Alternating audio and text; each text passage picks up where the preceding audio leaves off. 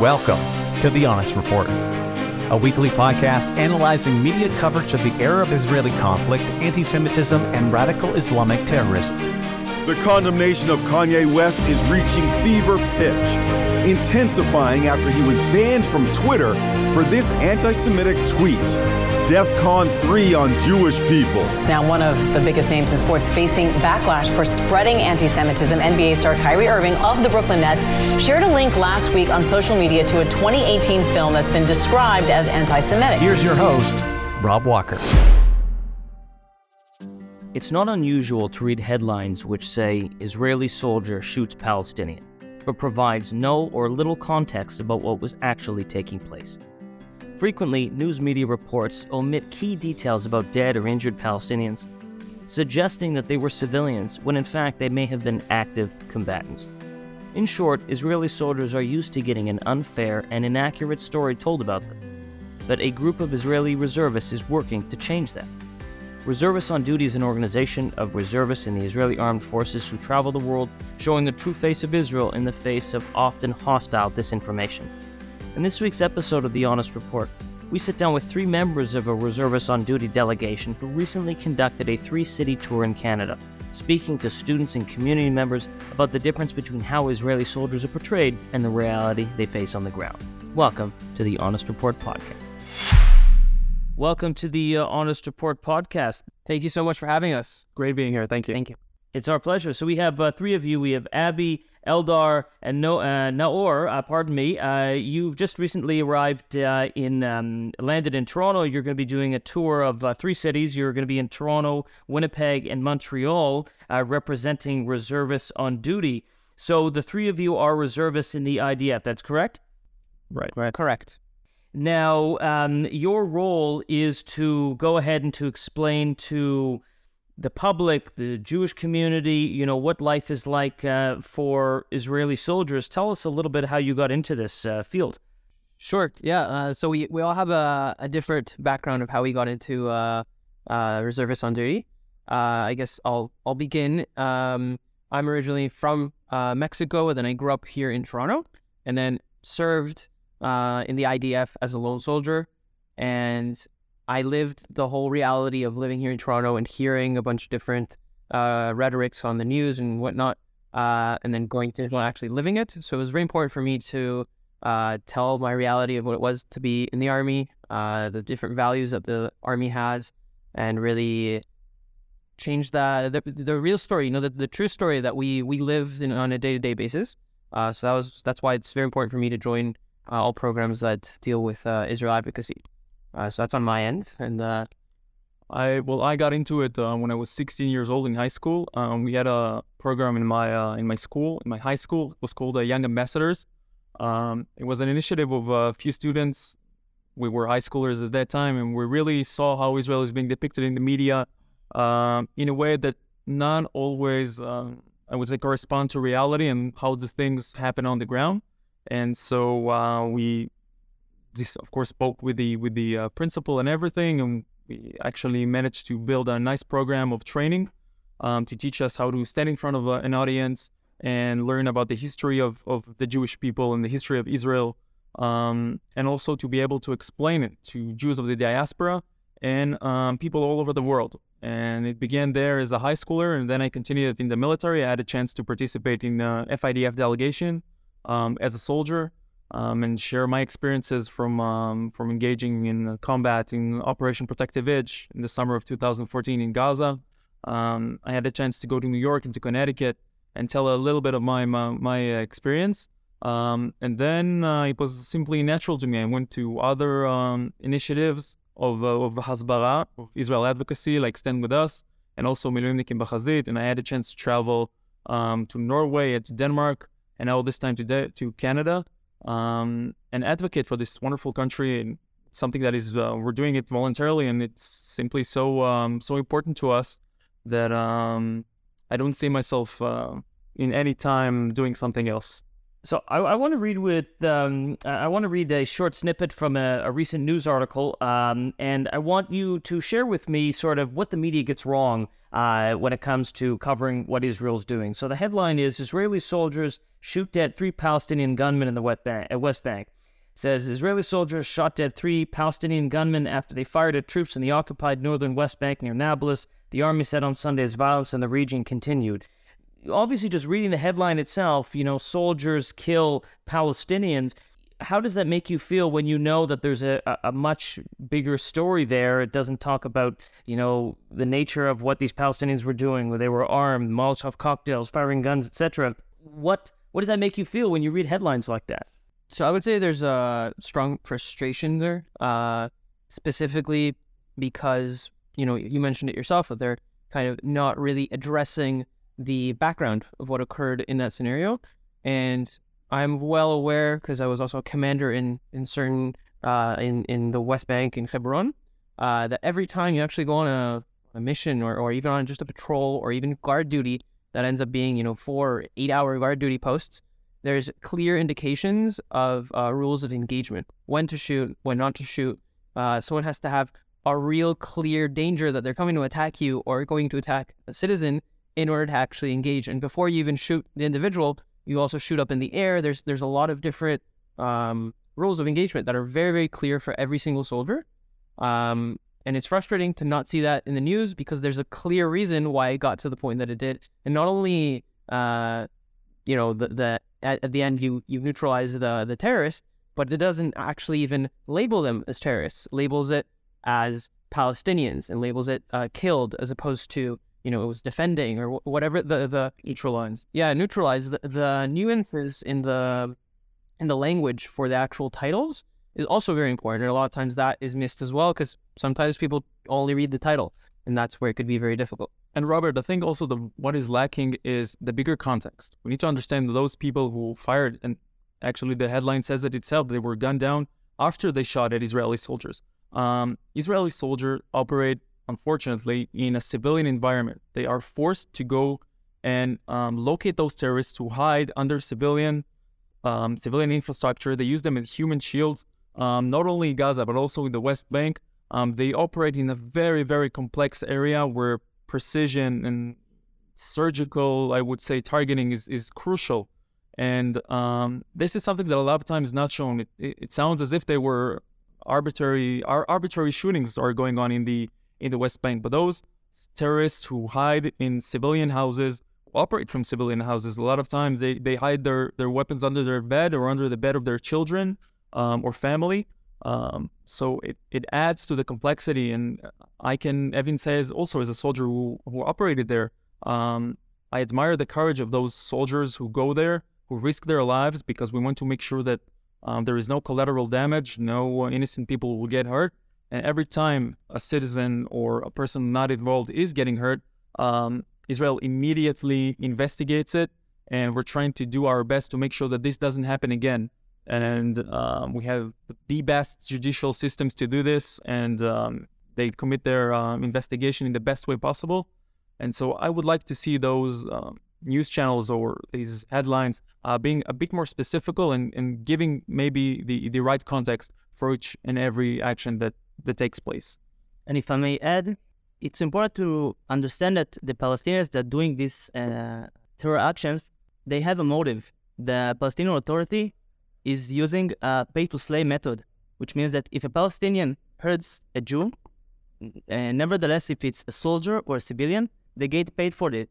And if they go to jail or to or get killed while doing this action, their their whole family get paid. And the people uh, can't really understand why the Palestinians are so aggressive towards Israel. They don't understand the deep uh, hate and uh, the motives behind these actions.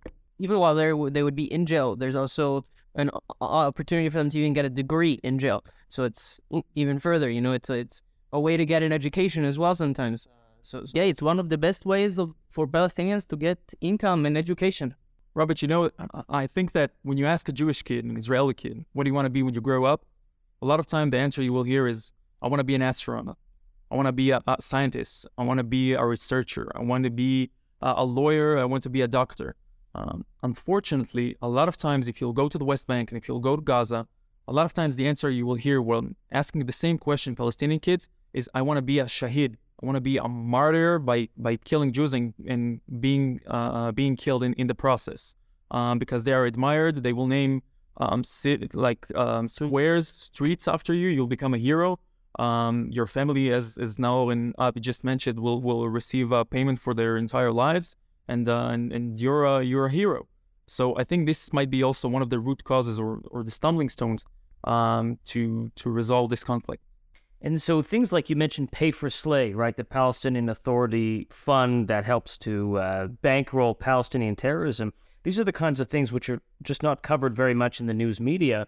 When you come to Europe or North America and you're sharing these with uh, students and community members, um, let's talk about the ones who are antagonistic. Surely that you've seen people who aren't in a friendly environment who have come to you and called you baby killers and representatives of an apartheid state, etc. Um, tell us about some of your experiences when you share things like Pay for Slay, uh, the Palestinian incitement, naming squares after terrorists, etc. How do they respond to that? So a lot of the times people are oblivious to the fact. Um, and ultimately what we end up doing is we, we end up just showing in, showing them the information. Uh, and there's there's a big sense of shock and uh, you're you're bursting a bubble because a lot of times uh, these people that are uh, come with this perspective, very anti and very uh, aggressive towards us, calling us baby killers, like you said, stuff like that. They've to in in their eyes, they've closed their their judgment on where they stand on the on the topic. And if they're closed-minded and where they won't listen, then there's less of a bubble burst because they just won't believe what you're saying, even though you're showing facts. They'll assume they'll they'll make assumptions or they'll they'll they'll tell you like, oh, that's lies, that's not true, and then you're just getting into a battle of what's true and what's not true. And I could play that game forever, but it ends up being pointless because there's not actually a dialogue going on and no one's listening. So if we ever get to those scenarios, uh, it's important to actually just keep uh, spreading the truth and and and not only that, but in that scenario, if there's other people listening, we utilize those people that are very anti and closed-minded as a stage for others to hear us out in the arguments. And it's the the I think the most important part in that aspect is to remain calm, keep our cool, uh, and be very friendly in the discussion. And uh, I specifically say discussion and not argument because at the end of the day, people who are around and even that individual will see that he might be getting very aggravated and accusing us and etc. But if we keep our cool and and answer in a factual and calm manner, uh, then it, it'll at least be a a warm experience from our end. And even though they don't hear the the facts and and, and internalize them, uh, it'll still be maybe for the people listening uh, and obviously, our goal is to, at the end of the day, have that dialogue where someone is open minded. And there's also been some, there's occasions where people are open minded and listen and they're like, wow, honestly, I did not know that. And then I hope that when they get home, they do more research and then they read and, and potentially change their mind. Uh, but it's difficult to come by. Um, but, you know, that's the goal. And it's, uh, I think the, the key in having that type of dialogue is patience. Uh, in, in hearing someone out, because when someone is that close minded, if you tell them, okay, let me hear you out why you're so close minded, and then you hear them out, and then you rebuttal every point in a calm manner, and uh, you may succeed in, in you know, uh, convincing or or showing a different reality that they, they haven't seen. Um, because it's it's very important to realize that when people come to conclusions, any individual doesn't matter what you're listening to. When you come to conclusions, it's based on the things that you've heard, seen, and so they're just not maybe exposed to the right information. And that's why they have such a clear and strong emotional connection to their opinion. Um, so it's important to hear them out, let them understand that they're heard and we, we understand their, their struggle and their pain and even even applaud them for it. It's like, wow, you know what? I, I encourage that you're very involved and, and energetic for the topic, and so am I. But you know, there's something that you haven't heard. And then that's where we utilize their connection to the topic in our favor to then, with them, so to speak, go deeper into the situation and, and explore different situations that they haven't heard before. Now, well, you said obviously, you know, people are are emotional when it comes to the topic of Israel. They're they're driven by a lot of uh, not always facts, but but you know sometimes in their in their kishka, so to speak, right in their in their innards. Um, but that can also, of course, be true for those who are supportive of Israel. So when you go onto, like I said, synagogues and, and, community groups and uh, and uh, university campuses, Uh, do you ever meet sort of those who are supportive of Israel, but also can't quite articulate why? Is your part of your role to give people a little bit of meat on the bones so they know that I, I know that Israel doesn't commit murder and doesn't massacre Palestinians, but gosh, if someone challenged me, I actually couldn't tell you how I know that Israel doesn't do that and Israeli soldiers don't do that. 100%, Robert. And it's also very important for us as, as an organization to not only come and speak in universities, you know, to foreigners, but also to Jews and give them also the tools to be able to explain Israel. Now, you don't love Israel just because one of your parents is Israeli or your parents came from Israel or you are a Jew sympathizes with the uh, idea of a Jewish uh, uh, state in, in the land of Israel, but also um, you are, are part of a community.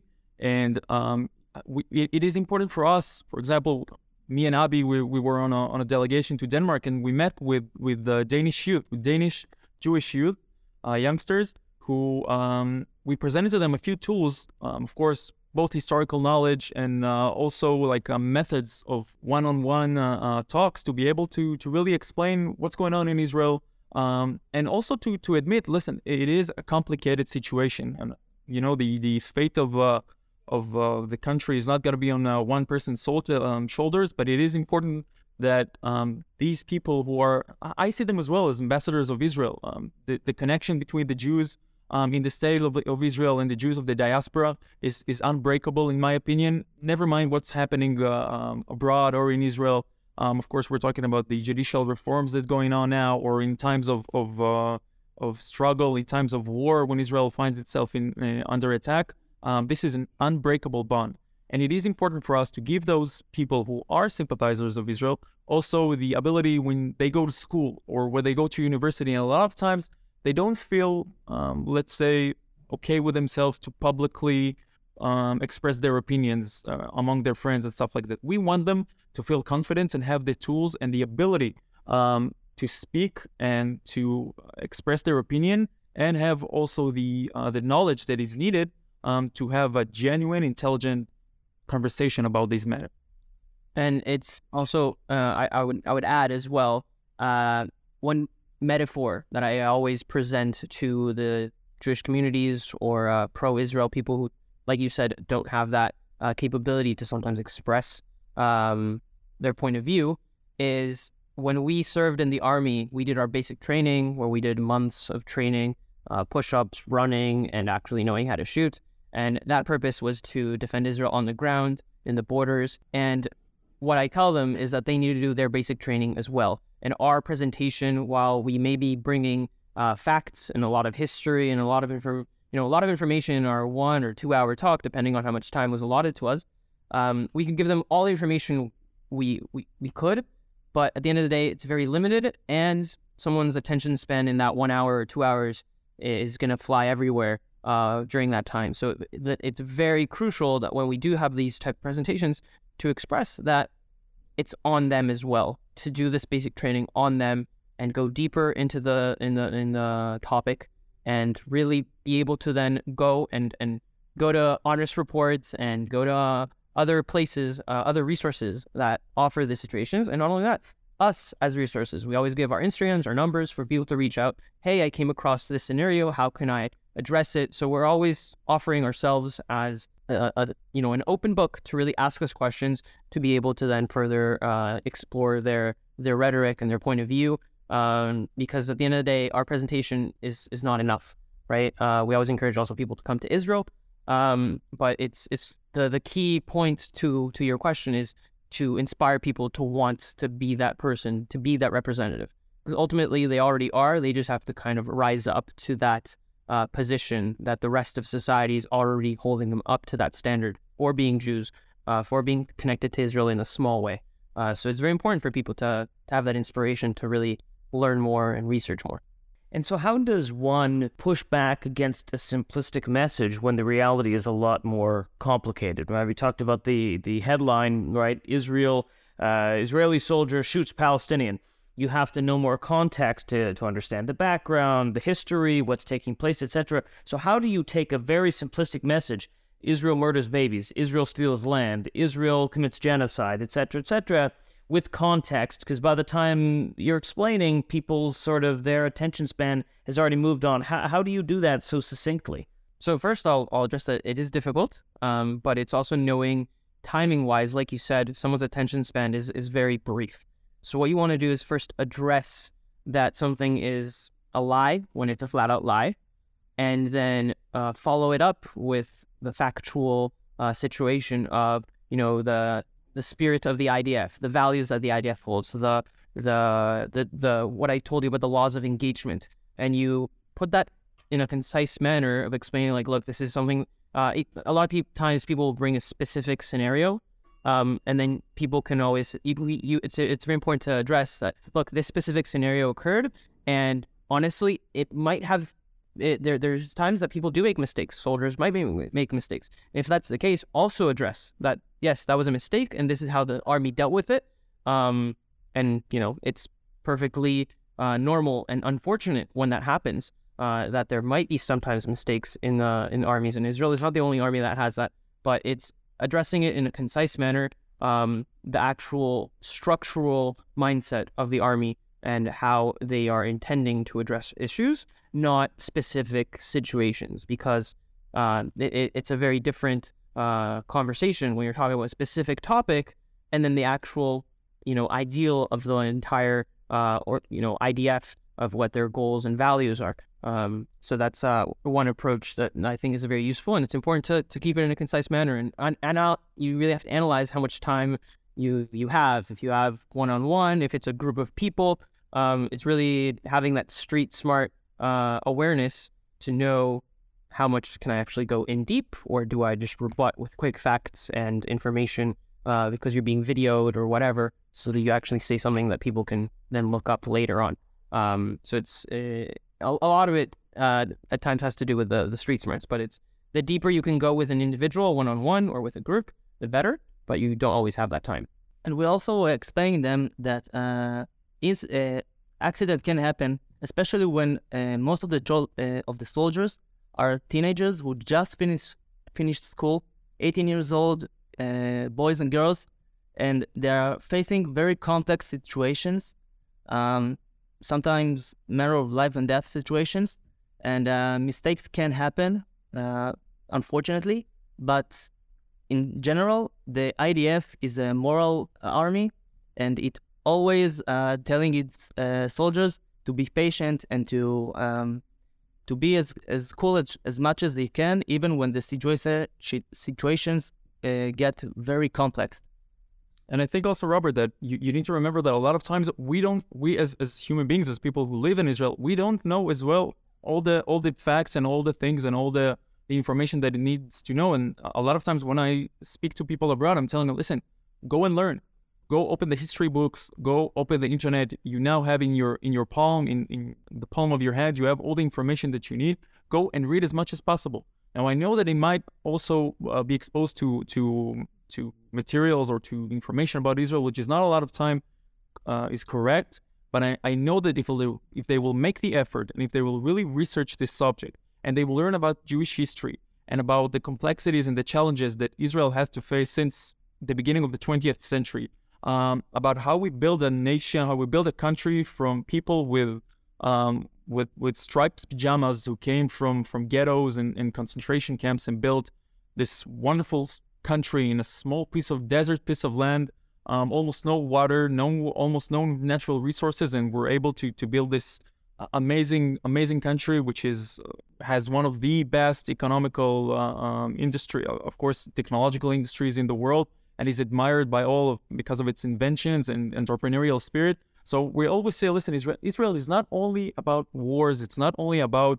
conflict. It's a lot about beautiful beaches and rich history of 5,000 years old, one of the oldest uh, um, cultures in, in, in, history. So um, I think it's also very important to add this factor um, when you're talking about Israel. Wonderful. Well, thank you so much, uh, gentlemen, Eldar, Naor, and Aby, for your time and uh, and for sharing your personal experiences. And uh, how can people follow your, your journeys moving forward?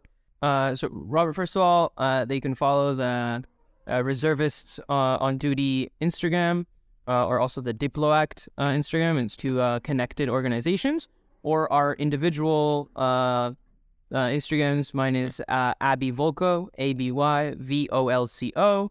If you guys want to share yours as well, feel free. Sure, Eldar Mider. And Naor Mider.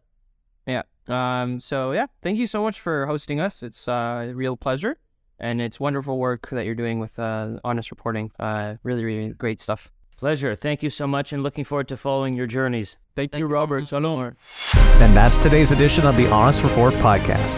If you haven't done so yet, please subscribe to our mailing list, our podcast channel, and follow us on social media for the most up to date news. If you like what you've heard, please consider a donation to support our continued efforts at www.honestreporting.ca/donate. Until next time, thank you so much for listening.